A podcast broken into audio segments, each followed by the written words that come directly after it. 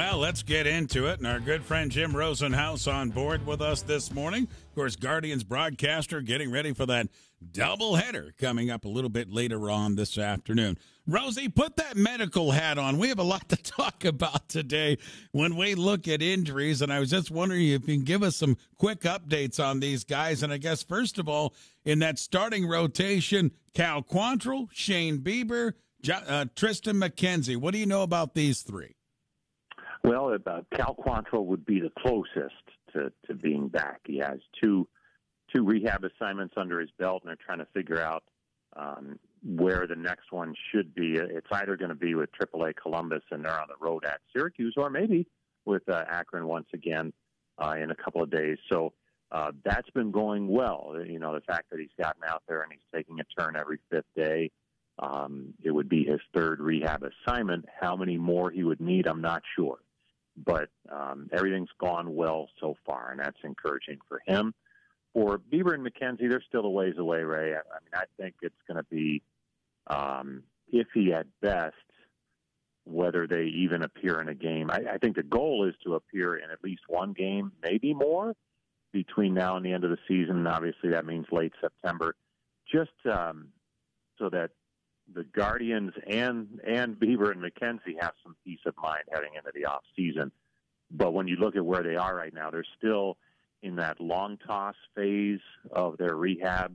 Uh, they haven't thrown any bullpens yet, um, and so obviously that has to happen before they even think about heading out on a rehab assignment. So um, they're a ways away. But the encouraging thing is, I think for all three, uh, they're feeling good as they make their way through the process, but it is a slow process, and they're trying to be really careful to make sure that that when they do come back, they're feeling good and, and they can get a good read on them. Yeah, it kind of makes sense on that side. Let's go to the offense. Two guys that were really starting to pound the ball, to be quite honest, especially Naylor pounding the ball uh, on our offense. David Fry and Josh Naylor both out of the lineup right now with injuries, and we've really missed these two guys. What's the latest on these guys?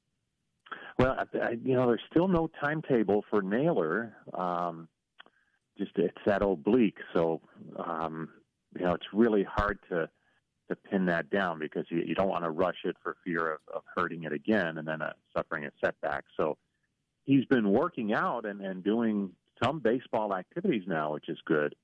So it, I'll take that as a positive. But in terms of a timetable, uh, nothing's been mentioned yet.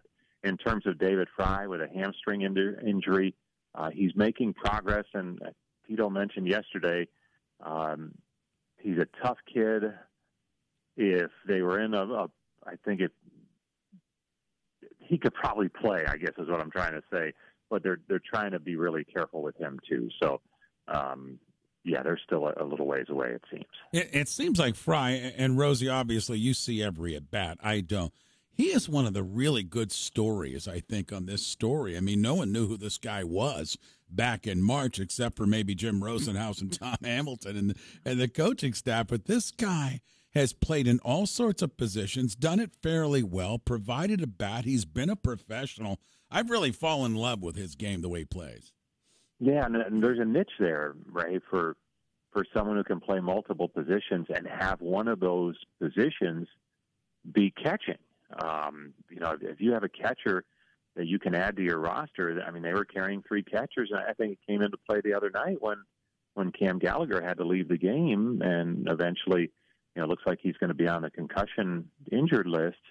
Um, you know, they were down to one catcher, and and if something had happened to Bo Naylor, it would have been a real challenge. So. Um, he's so valuable, and, and he has swung the bat extremely well.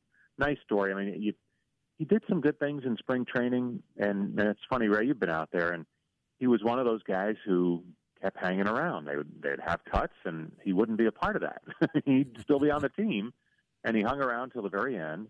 Um, they sent him out, but usually when they keep that extra catcher around toward the end, it's got to be someone that uh, Terry Francona and the coaching staff really like having around for a lot of reasons, and I think we're seeing what those reasons are as the season goes along with David Fry. Bases and balls, Guardians broadcaster Jim Rosenhaus. Speaking of guys that we're learning about, and I really like as well, and that's Rocchio, the young infielder. He's, he's provided some offense speed. He plays pretty hard, and I know he's had some miscues defensively. But this is a guy that you've told me about uh, the last few months that the organization really likes. They do. I know he's not that long ago playing at Akron, but um, he's moved quickly. Has had a, a couple of opportunities just in brief windows to to be up at the major league level, and each time he's come back, you know, there's been a little bit more there that you like, and and now he's getting more of an opportunity to play, and and he's been playing well, um, pretty slick defensively, and just seems to put together a good at bat. He's a switch hitter, and whether it's from the left side or the right side, um, doesn't seem overmatched at the plate, and I think they're excited to see um, what these last what this last month and a half holds for him because uh, he's certainly in the plan. No doubt about it. Rosie, we'll wrap it up. Doubleheader today with the Tigers, and then the weekend with the Tigers, and then you got the Dodgers coming in. So nice homestand for us. Absolutely, um, and you know what? Uh, with the the Tigers coming in, they're playing a little bit better, and they've actually had the upper hand in the season series. But last visit um, in his career, the Hall of Fame career of Miguel Cabrera to uh, to Cleveland. So um, it'll be it'll be fun to watch him. I'm, I'm not sure how much he'll he'll play. He's not playing every day anymore, but um, one of the great hitters of our generation, especially right-handed bats, and a shoe in for Cooperstown, and, and we'll get to see him one last time here this weekend. You mentioned shoe in for Cooperstown right-handed bats. We would be remiss if we didn't say, "Hey, Sunday into the Guardians Hall of Fame." How about Manny Ramirez? Uh, actually, Saturday, right? I'm sorry, uh, before Saturday. the game. Um, and yes, Manny Ramirez going in. Um, gosh, he burst on the scene in a big way um, when he first reached the major leagues at a young age with Cleveland, and uh, they'll honor him on Saturday by putting him into the, the Hall of Fame, along with Dale Mitchell, who was a big part of those good teams back in the 40s and 50s.